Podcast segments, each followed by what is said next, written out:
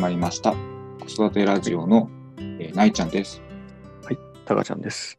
で、今日のテーマなんですけど、日本の子供の幸福度は、うん。まあ、低いよという低いとんだねころうで、ん。うん。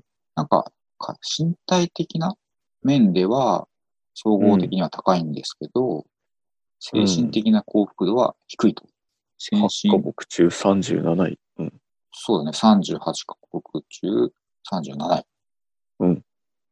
この、まあ、健康的なところは問題ないけど、うーん。あれだね。まあ、精神面にはなんかやっぱしあれだね、自殺とか自殺、がま多あ、いんいだろじうね。めとか、いあじめとかね。家庭家庭内のう夫婦は、ん。なんだろうねってとこもあるよね。そうだね。まあ、いじめって、まあ、いじめになっちゃうね。うん、が主に、やっぱり影響がしてるのかなっていうのは。そうすると、まあ、自殺につながっちゃうとか、そういう、ね、極端なところ行っちゃうと、あるもんね。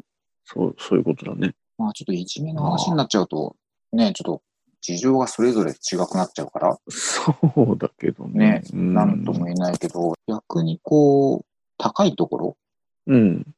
幸福度が高い国ってどこなのかなっていううん。とこで言うと、どっちかというと北欧系の国で、北あ欧のあ、国、そうなんだよね。うんうん、うん、オランダ、ノルウェーうんあ。たり、まあ、スウェーデンとかなのかな。そうだね。うんデンマークとか、ああいうところ。デンマークうんうんうん。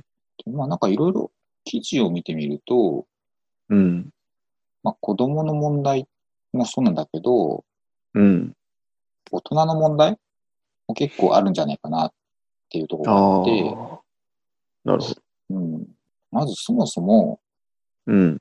精神的にゆとりがある生活をうん。してるかしてないか、あるいはんそういったような労働になってるかなってないか、大人あが。あ、大人がね。うん、それにまあ引きずられる感じで、多分子供にも影響が出てんじゃないかなっていうのがあるんだよね。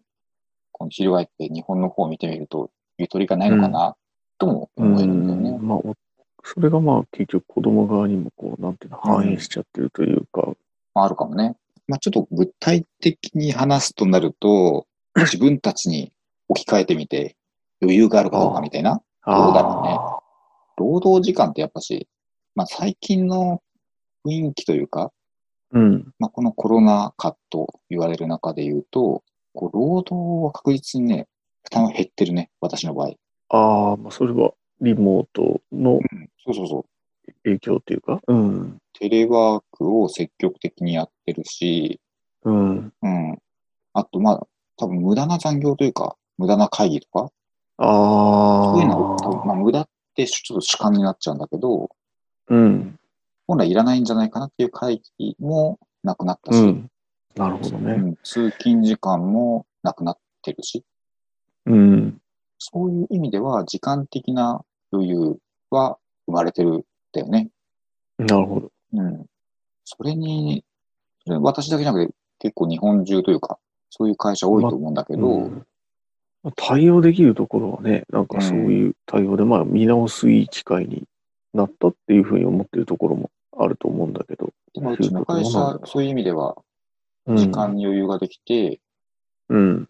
例えば、上司も当然余裕が出てきてるわけなんですよ。ああ、なるほど。うん。で、仕事もそんなに納期とか、そういう意味で言うと、こう、急いでやるみたいな、うん。そういうのはね、ほとんどなくなってきてて、まあ、そんなに仕事自体忙しくないっていうところの中で言うと、あまあ、あ、上司も余裕があるのかなってうん考えると、そうすると、うん当たりも弱いんだよね上司のあ あ、そういう、そうなるんだよね。うんいい影響が、あ、そうそうそそういうふうに出てくるってことか。う。うん。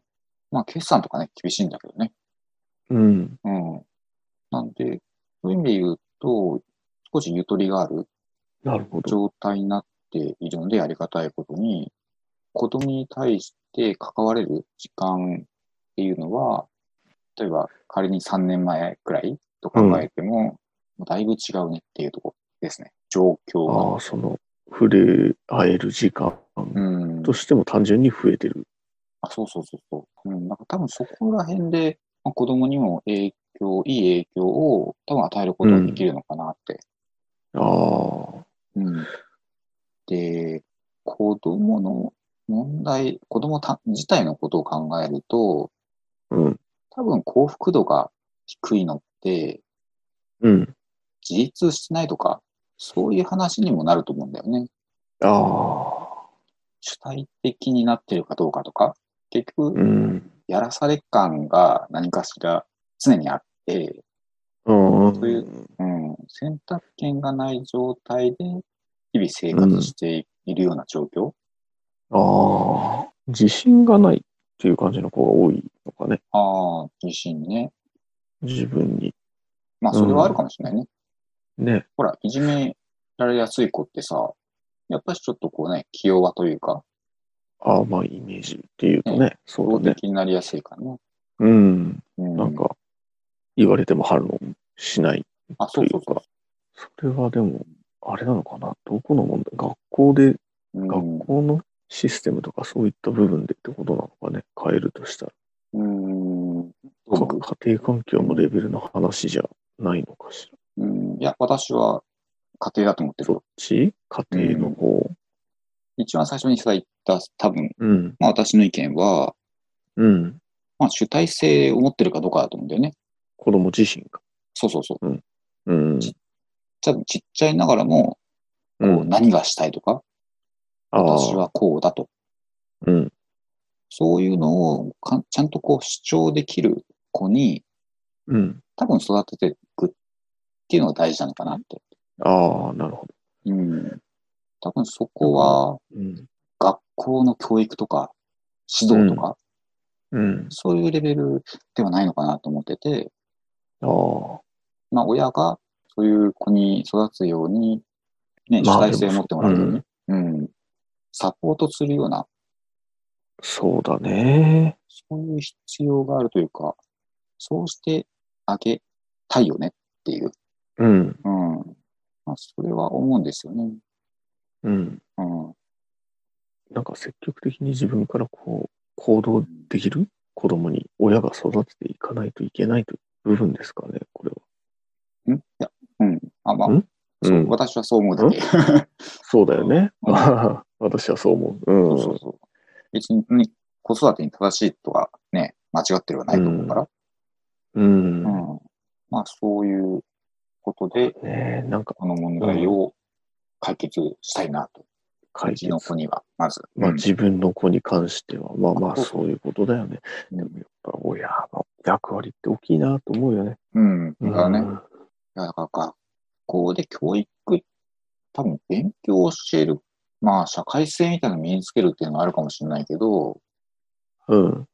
ね、どこまで、まあ、学校に任せるかっていうのはあるけど、まあちょっとそんなに任せるつもりはないというか、ああ、うんまあその、うん。まあお勉強の部分はあそうそう頼むけどっていう。うん。さすがに、ね、し四六時中子供についてね、つくことはできないから、うん。うん。まあ勉強は教えてほしいけど、まあそこら辺、最低限の子供のこう、うん軸になるようなところは、やっぱり親が教え、教えるというか、まあ一緒に気づかせてあげるというか、うん、あそういうのはサポートしてあげたいなと。結局それもねあそう、自分からあ、ね。うん。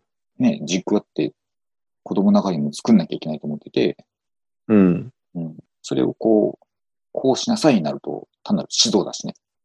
ああ、うんまだかあ、らレールをね、こっちで全部敷いちゃうと。でもこううん自分から湧き立つものをこどれだけこう親はサポートしてあげられるか。